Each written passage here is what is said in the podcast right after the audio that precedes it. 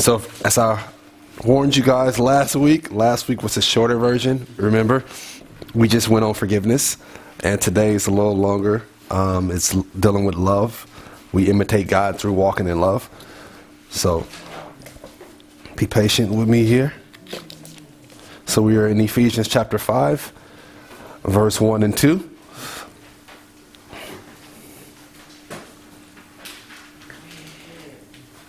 All right. Ephesians 5, verse 1 and 2. And the Word of God reads Therefore, be imitators of God. It's our word again. Be imitators to mimic God as beloved children, right? We dug into that last week. And walk in love, just as Christ also what? Loved you and gave himself up for us an offering and it's, and a, sacrifice to God as a fragrant aroma. An offering and a sacrifice to God as a fragrant aroma. So last week we seen that we are called to imitate God, right? Remember that? Last week we see that we're called to imitate God as dearly loved children, right? That's, that was the focus of last week. And one of the verses that we looked at was John 5, 19 to 20, where, and I'm just going to paraphrase here, where Jesus says that I can do nothing of myself. Remember, he said that? And that whatever I see the Father do, whatever I see the Father do, he says, I do, right? Well, in a sense, do you realize this, church? In a sense, as dearly beloved children of God, like Jesus, right, we also take on this same attitude as well. Do you know that? That whatever we see God do, in a sense, we do, right? And, and, and so when you consider, for example, the Old Testament, look at the Old Testament, we know that God hates idolatry, right?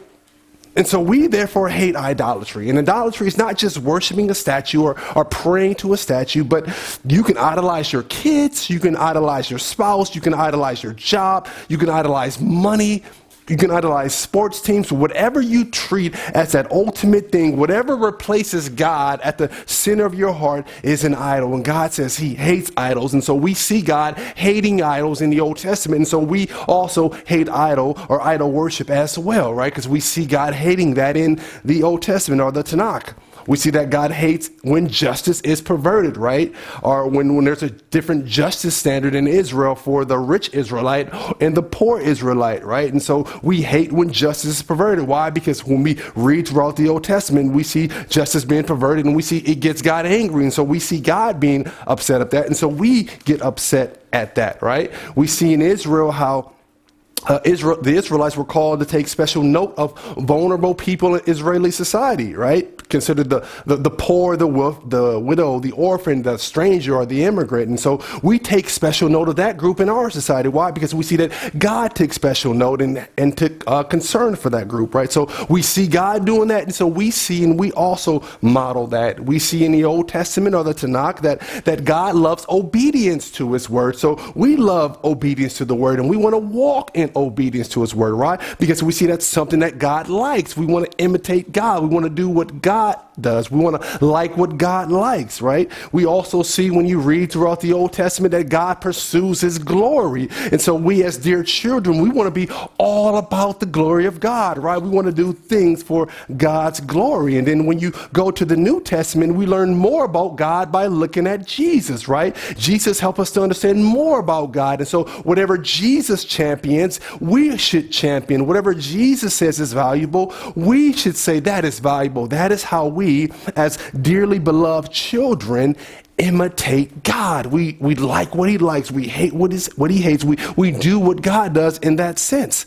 And this is why it's important. If you remember last week, I said it was, it's important for you to study the Word of God and to and to be around hearing the word taught because you can't model or mimic something that you don't know, right? If I'm not studying God's word, how am I going to know what to mimic and model? So I need to constantly be reading my word so I can see what to model. I need to be constantly around where the word of God is preached and taught why, so, so that I can mimic, right? Because if I'm a basketball player and I want to learn Michael Jordan's moves, guess what I have to do? I have to study Michael Jordan game tapes, right? I have to study all of his tapes, and then that's how I learned his moves. Um, I recall hearing that Kobe Bryant, for example, before he passed, obviously, um, they say that he would watch hours and hours of Michael Jordan film tape, even down to the way that Michael Jordan walked. If you look at Kobe Bryant, how he walked, he even walked like Michael Jordan. Everything he did, Jordan's walk, he would walk like him. Why? Because he just watched film after film and he would study him to, to imitate him, to be like him in all of his basketball ways. Well, that is the way, church, that we ought to study Jesus. That is the way we ought to study God, that when people see us, they like, man, you look just like Jesus. The, the way you're talking, the way you're acting, it, it, it is just like Jesus. You must have been around that Jesus fella because I can just smell him on you. You just act so much like him. See, that is what we are also called to do. Just like Kobe studied Jordan, we study God and we imitate God and we model Him in all of our ways. That's what it is to be a Christian. You're like a mini Christ. You're like a mini Jesus. You, you, you model all of your ways after Christ. And so we are called to imitate God in that sense. Now, here in our study in Ephesians 5, more specifically, we're called to imitate God in the areas of forgiveness and love. Remember, forgiveness and love. That's what we talked about last week in particular. We looked at forgiveness. Now, remember last week's talk on forgiveness, we talked about Forgiveness is, is really hard. It's not one of those characteristics that's high on the chart of everybody's godliness, right? Forgiveness is not one of those things that we wake up and say, I just can't wait to forgive and just, just to forgive people. No, forgiveness is, is hard. The reason why forgiveness is hard, as we talked about again, is because it requires somebody offending you. It requires something happening to you. It requires, as in the old King James, somebody trespassing against you. Forgiveness requires you taking a loss. It requires you taking an L. And, and, when you take that loss, or when something happens to you, or even someone in your family, you have to act. You have to turn around and forgive this person. And not only do you have to forgive them with words, God is not looking for just lip service saying, "I forgive you," but you actually have to forgive them truly in your heart. Remember, we are the tender-hearted ones. You remember that from Ephesians 4, where, where Paul says that um, to be kind to one another, tenderhearted. And that word tenderhearted means to have good bowels, meaning you have to really mean it when you forgive. He's not just talking about lip, lip service here. When we forgive, we want to forgive truly in our heart. And to help us with this tough thing of forgiveness, remember the apostle gives us Jesus. He reminds us how God has forgiven us in Christ. And so, as God has forgiven you in Jesus, He says that you also should forgive others. So, forgiveness is one way here, specifically in Ephesians 5, that we are 4 and 5, that we imitate God. We imitate God and we forgive others as God has forgiven us in Christ. Now, the main study we're going to look at today is love. All right, walking in love, because the apostle says here to walk in love just as Christ also loved you. And so that is where we're going to spend the bulk of our time here looking at love. Um, just a little, a little outline. We're going to talk about walking in love. We're going to look at just love itself. We're going to spend some time just kind of looking at love and what it means from the scripture standpoint. We're going to look at how Jesus loved us. And then we're going to talk about Christ's love of the Father. We're going to kind of bring it all together at the end with walking in love. So that is a little, a little roadmap if you want to know where we are going. So Ephesians 5, we're called to imitate God through love or by walking in love. Now, love itself. I'm not sure if, Anthony, you may be able to help me with this. I'm not sure if it was C.S. Lewis or Charles Spurgeon, but they said something to this extent. And they said that one of the reasons that God created water was that so we can learn what it means to thirst after Him, to thirst after God. Like yes, there's a need for water, but God created water. So when we don't have it, we can learn, you know, what it means to thirst, and then we can understand what it means to thirst after God, right? And, and you can say the same thing with light, right? Light has practical implications or practical um, use, right? Light dispels darkness, but we see in the scripture that God is also called light, and we see how He, as light, dispels darkness. So, us being able to physically see light helps us to understand God when God says that I am light, meaning I can dispel darkness, I bring vision, right? So, that helps us to understand light. In keeping with that same line of thought, I wonder this.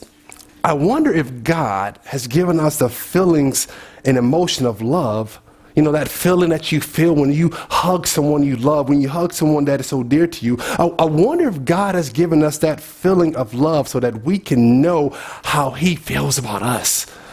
I wonder if that, that feeling of love that we have, if, if, it's something that gives us a taste of the divine love. See, if I didn't know and experience love myself, then John 3.16 would have no weight to me. Do you see that? If I didn't know and experience love from the people in this world, from people that I love, then when I read John 3.16, it, it, would, it would have no weight on me. But because I have experienced love and known love, when I hear that God loves me, then I have a better understanding of what it's talking about here. So I wonder if that is why God has given us these feelings of love. Um, one of my all-time favorite verses, a verse you guys heard me quote over and over before, is Song of Solomon, 4 7. I, I, love this. You guys want to hear pure, pure uh, poetic magic? Read Psalms, uh, Song of Solomon. But here, here's one of my favorite verses here. It's Song of Solomon 4 7. Remember, we're talking about love. This is the verse that, that Solomon says here. He says this in, so, in Song of Solomon 4 7. He says, You are altogether beautiful, my darling, and there is no blemish in you. Right? Look at that poetic magic. Watch this in verse 9, what he says here. Then he says, You have made my heart beat faster. My sister, my bride, watch this. He says, You have made my heart beat faster with a single glance of your eye. You have made my heart beat faster just with a glance of your eye. Just when you when you look at me, it's just something of you looking at me. You you make my heart beat faster, Solomon says. See, man, Hallmark movies have nothing on Solomon. Uh, I mean, Shakespeare, they have nothing on Solomon. Do you see? This is pure poetic magic. When you read those words, don't those words just jump off of the page and just wrap their arms around you? It's just pure beauty, it's just pure love. But here's the thing what we see here in Song of Solomon here's the beauty, or, or here's the thing. This is a human expression of love. This is love coming from a person or coming from people who possess evil inside of them, as Jesus said on the Sermon on the Mount. Do you remember what he says in Matthew 7, where Jesus says this? He says, If you then, being evil, know how to give good gifts to your children, how much more will your Father who is in heaven give good gifts to those who ask him? If you being evil, if, if Solomon being evil can, can speak that type of love for another person, if, if you being evil, then imagine love from a pure and holy God. Words can't even express the love that he feels for us true children. Words can't even express the love that he feels for us as true children. Remember what John 1:12 tells us, but as many as received him talking about Jesus, to them he gave the right to become children of God. You are true children. And can you just imagine this love that God has for you? If Solomon can love this woman so much, can you imagine pure love? God's love for you. So when you read John 3:16, church, God so loved the world, please don't think human love. It's not God so humanly loved the world. No. But this is pure love. This is love that will blow your heart out if it ever pulls to your body in its current state. If, if God's love, if that pure love ever touched your body in this pure human state, it would blow your heart out. It's, it's like a speaker that you can turn up and you know you, you blow the speakers out. If, if the pureness of God love ever touched us in our fallen state, if we ever experienced it in our fallen state, it would just blow our hearts out.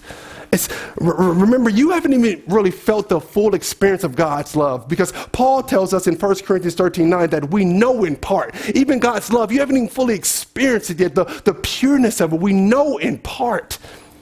But imagine when you see the Lord on face to face on that day, you will see truly what the love of God is more than you experience now. You only know in part now.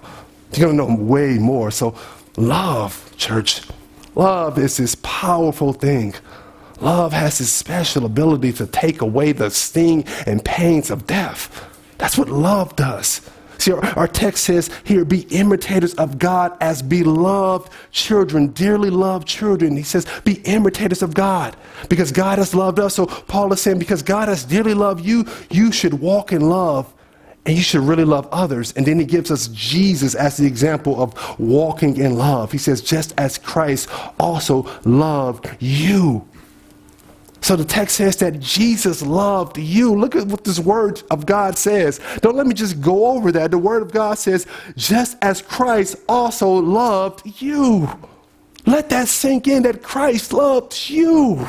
You, church, you, me. Christ loves us. And this love is not just a love that's in word and deed, but it's complete love that involves the affections of the heart.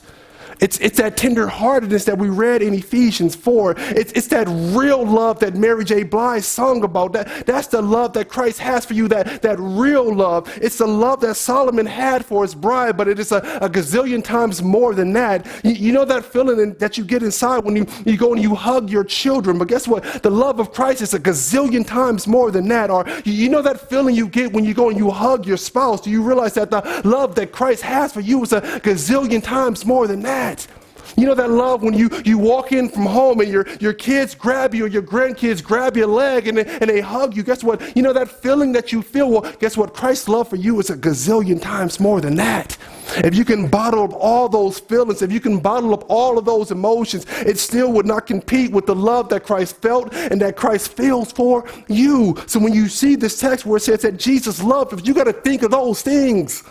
It is a deep, deep, real, real love that involves the affections of the heart. It's not just words, church. It's not just, it, it's, it's every, it's, it's, it's, it's just the wholeness of love of what it is. That's what Christ feels for us, and that's how he thinks about us. Oh my goodness, my mouth is getting dry. Mm. Amen. So, believers, just know that every passion that you've ever felt, every feeling of love that you've ever known, it's only a taste of the divine love for you. Oh, you child of God. Every feeling, think about all those feelings of love that you've experienced. It's just a taste of what the divine love really is. You only taste what Christ's love really is all those feelings, all those affections.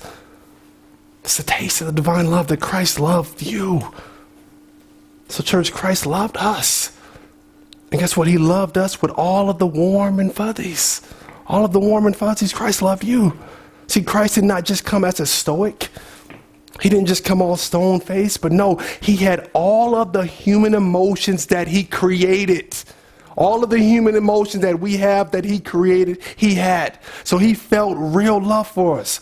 Hebrews chapter 2, verse 17 says this Therefore, he, talking about Jesus, had to be made like his brethren in all things. He had to be made like his brethren in all things. So that means that Christ had real love, real affection, that thing that you feel for one another, that thing that you feel inside. Christ really had that. He had that. He has that for you. He had to be made like his brethren in all things.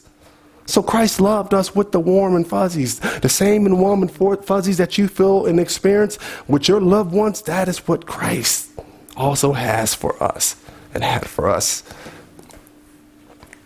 He loved us. Not only do we see in Ephesians 5 that Christ loved us, but it tells us how Christ loved us.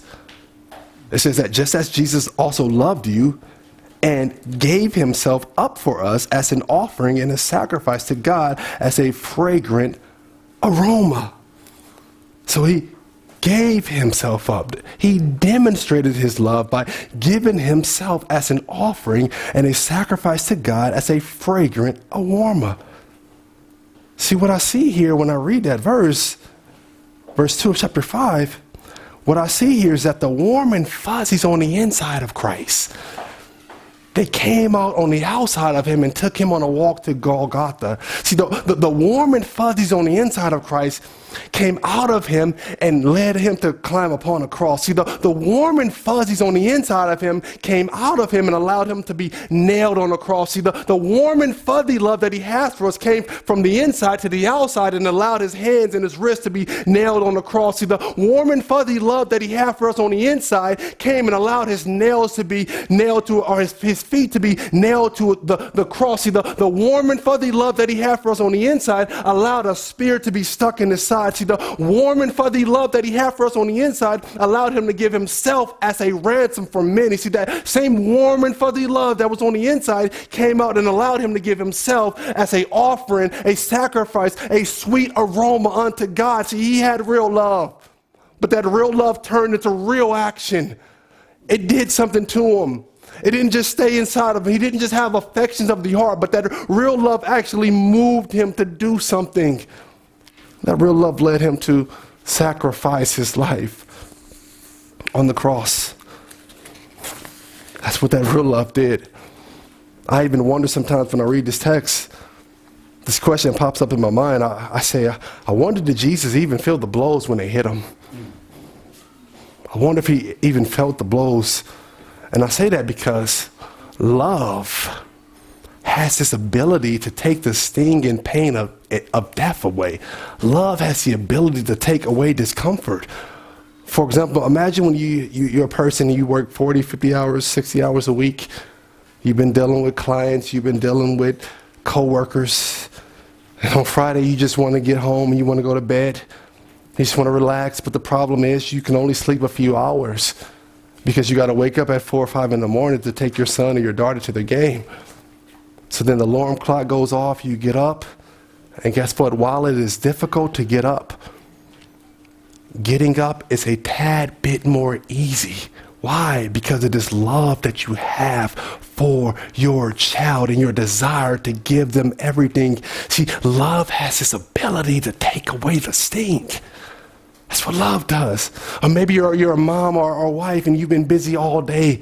You've been busy all day and now it's time to prepare dinner and you are tired or you just you just want to go home and just binge watch on Netflix but you have this this woman or you have you have a husband and a family that you know you have to feed but love has this, has this way of just giving you this extra boost. See, love has this, this ability to remove the fatigue and, and to remove the irritation to allow you to, to go and, and feed your family and to do the things that you need to do. See, love has the ability to take away the sting. It has the ability to push you beyond yourself. It has the ability to make you do things that you couldn't do.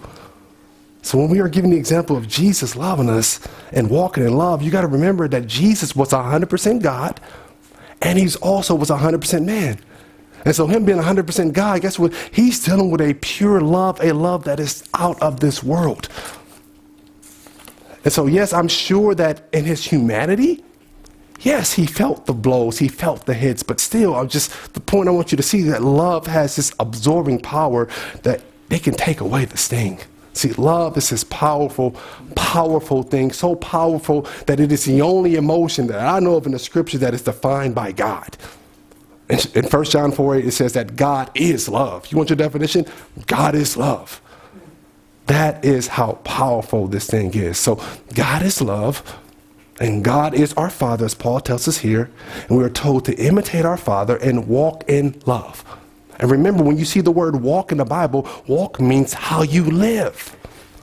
Walk means your lifestyle. So we are called to walk in this most powerful, strong emotion known as love, meaning that love should be a part of your daily walk. It should be how you live. You have to walk in this strong, powerful emotion known as love. That's what the scripture is telling us to do here. Walk in love as Christ loved you. Now, here's the thing. In our society, love can be a pretty broad and vague word, right? Especially right now. We say everything is love. Love is love, right? That's the, that's the common phrase, just love is love. But here's the good thing the Bible actually gives us guardrails for love. It's not just love is love. The, the Bible and the scriptures give us guardrails for love. Even here in Ephesians 5, it's giving us specifics of Christ's love, his forgiveness. We see the specifics of Christ actually giving himself as a sacrifice. So all love is not every, all love is not love. Um, what I want to do now, I just want to read to you what the scripture says about love. We all know that famous verse, uh, 1 Corinthians 13. But I want to read to you what it says about love here in the scriptures. I'll read you 1 Corinthians 13, verse 4 to 7. Just, just check this out, since we're talking about love here and how we are to walk in love. You want to know what it is, right? So this is one of the best places. 1 Corinthians 4, uh, 1 Corinthians 13, 4, the scripture says this Love is patient, love is kind, and it's not jealous. Love does not brag, and is not arrogant, does not act unbecoming, it does not seek its own, is not provoked, does not take into account a wrong suffered. Verse 6, key, key one here. Love does not rejoice in unrighteousness, but rejoices with the truth. 7. Love bears all things, love believes all things, love hopes all things, and love endures all things. Most recently, I was asked a question. The question was asked to me Would you attend an LGBTQ wedding? Verse 6 is why I can't attend an LGBTQ wedding. Because verse 6 says, Love does not rejoice in unrighteousness. And it says, But rejoices with the truth. That's not truth. So that is why I can't participate in that. A wedding is a celebratory event. I can't rejoice in something that's unrighteous. I can't rejoice in something that is not of the truth. So I can't because I can't rejoice in that. So that is why we I have to stick to the Bibles. That's what I said. Love has guardrails. The Bible it's not just everything is love because I love it. No, the Bible actually gives you guardrails with love. It shows you the what love is and what is not outside of this. That's not love. It's the Bible gives us the lanes of love. Now, specifically back in our main text in Ephesians 5, the love that Paul is drawing us to is the love that Jesus showed, which is sacrificial love. He's putting himself ahead of others. Look what it says back in Ephesians 5. Just as Christ also loved you and gave himself up for us as an offering and a sacrifice to God as a fragrant aroma. So the love here that Paul has in mind is that sacrificial love. See, in the Greek culture, there was eight words for love in the Greek culture, the Greco-Roman culture. Um, you had your first one, which is Eros love, which is more sexual nature, which, which would deal with a husband and a wife. That's a type of love. Then you had phila, uh, phila or philo, phila love. I can't say it right. Where's my girl? Oh, there she is, Zurich. She's from Philadelphia. She knows all, all about that philo love, right?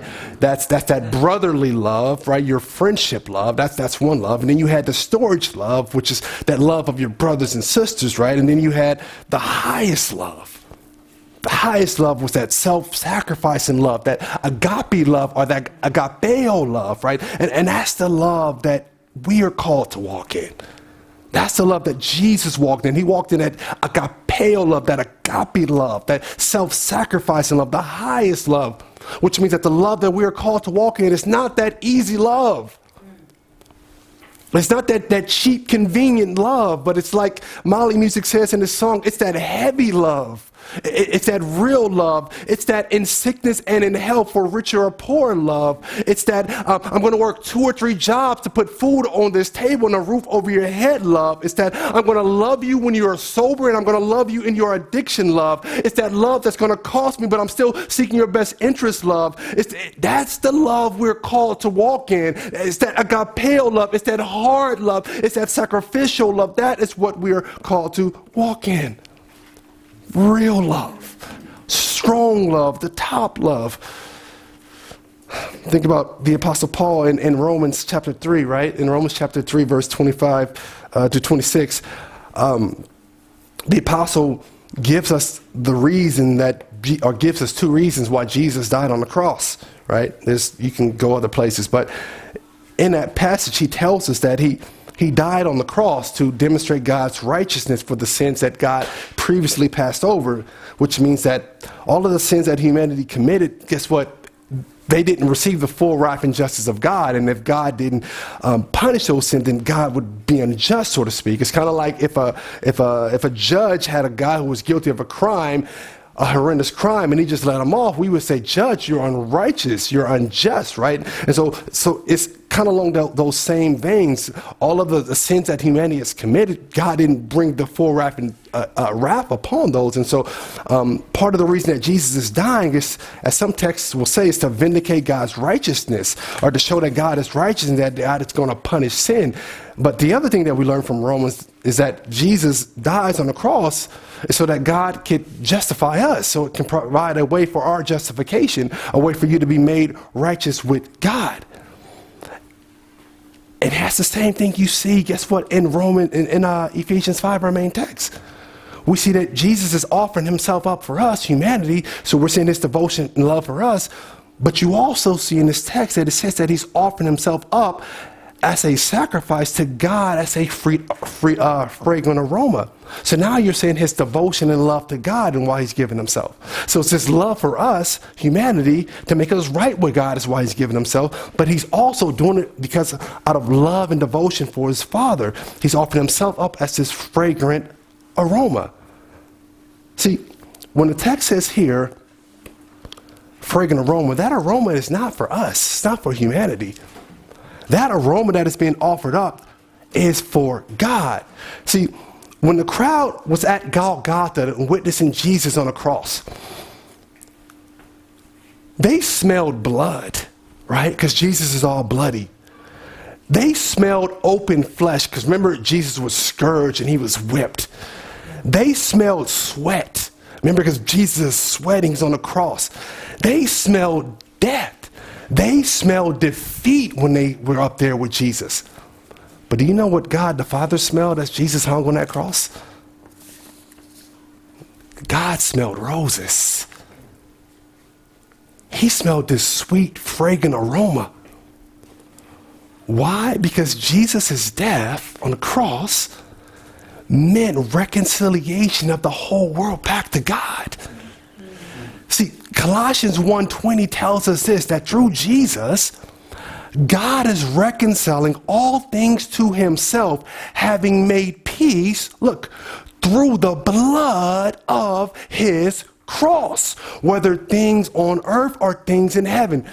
And I'm going to say this and I and I, I I'm not trying to sound arrogant I'm not trying to sound high up but some of the stuff I'm saying here may sound meaty to you you got to stay in your word because it's some deep stuff in this text where if you're not in your word, it's going to choke you. You're just going to like not get it. You're going to be all confused. So just want to throw that out there. So Jesus' death, he's offering up a good aroma. The world sees death. They smell death. They smell blood. But to God, it is a sweet, fragrant aroma because it means reconciliation, the whole world to God, as Colossians 1.20 tells us. See, church, did you know that Jesus' death meant the defeat and overthrow of Satan and his kingdom? Did you know that the, the way that Jesus defeated Satan was in his death? Let me give you the verse. Hebrews 2:14 says this. Therefore, since the children share in flesh and blood, he himself, Jesus, likewise also partook of the same that through death he might render powerless him who had the power of death, that is the devil. Jesus defeated Satan through his death.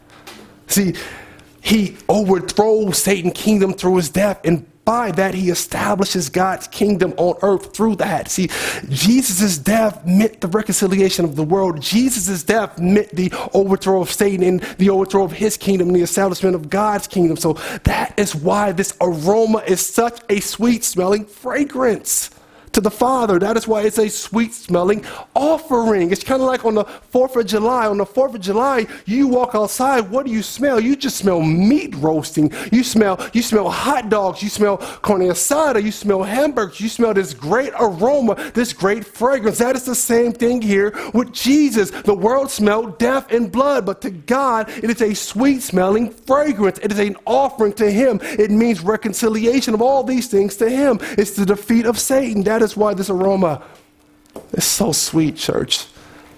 That is why Paul can say he offered himself up as an offering and a sacrifice to God as a fragrant aroma. This fragrant aroma to what would happen through Jesus' death on the cross. But all of this that we're reading about Jesus' sacrifice, giving himself as an offering, all of this can be captured in one word love. Love is what is driving all of this that Jesus did. Love is what is driving what the Father has called Jesus to do. Love. Love captures it all. Just like love captures the entire Tanakh or the Old Testament, the law and the prophets, to love God and to love your neighbor, it's love. Love is what we are instructed to walk in, and love is how we imitate God. It's one of the ways that we imitate God. Forgiveness here in Ephesians and walking in love. Let us let us pray. Heavenly Father, you are so good, so mighty. Thank you for your word. Your meaty word, God, that feeds our soul. Take us deeper, Lord. God, allow this word that we've read and we've looked at to stay on the minds of my brothers and sisters. That they take it home with them and they chew on it in their minds, and that it constantly feeds them throughout the week. Oh Lord, help this church, this body understands our call to imitate you and forgiveness and love, sacrificial love. Help us to model you, Jesus in all of our ways, Lord. Help us grow deeper in this divine love. Oh God, may every time we feel love inside of our hearts, may we be reminded of your love for us.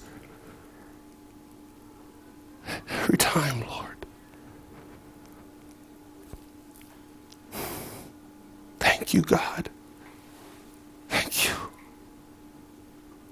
Thank you, Lord. We bless your name, God. Amen. Amen.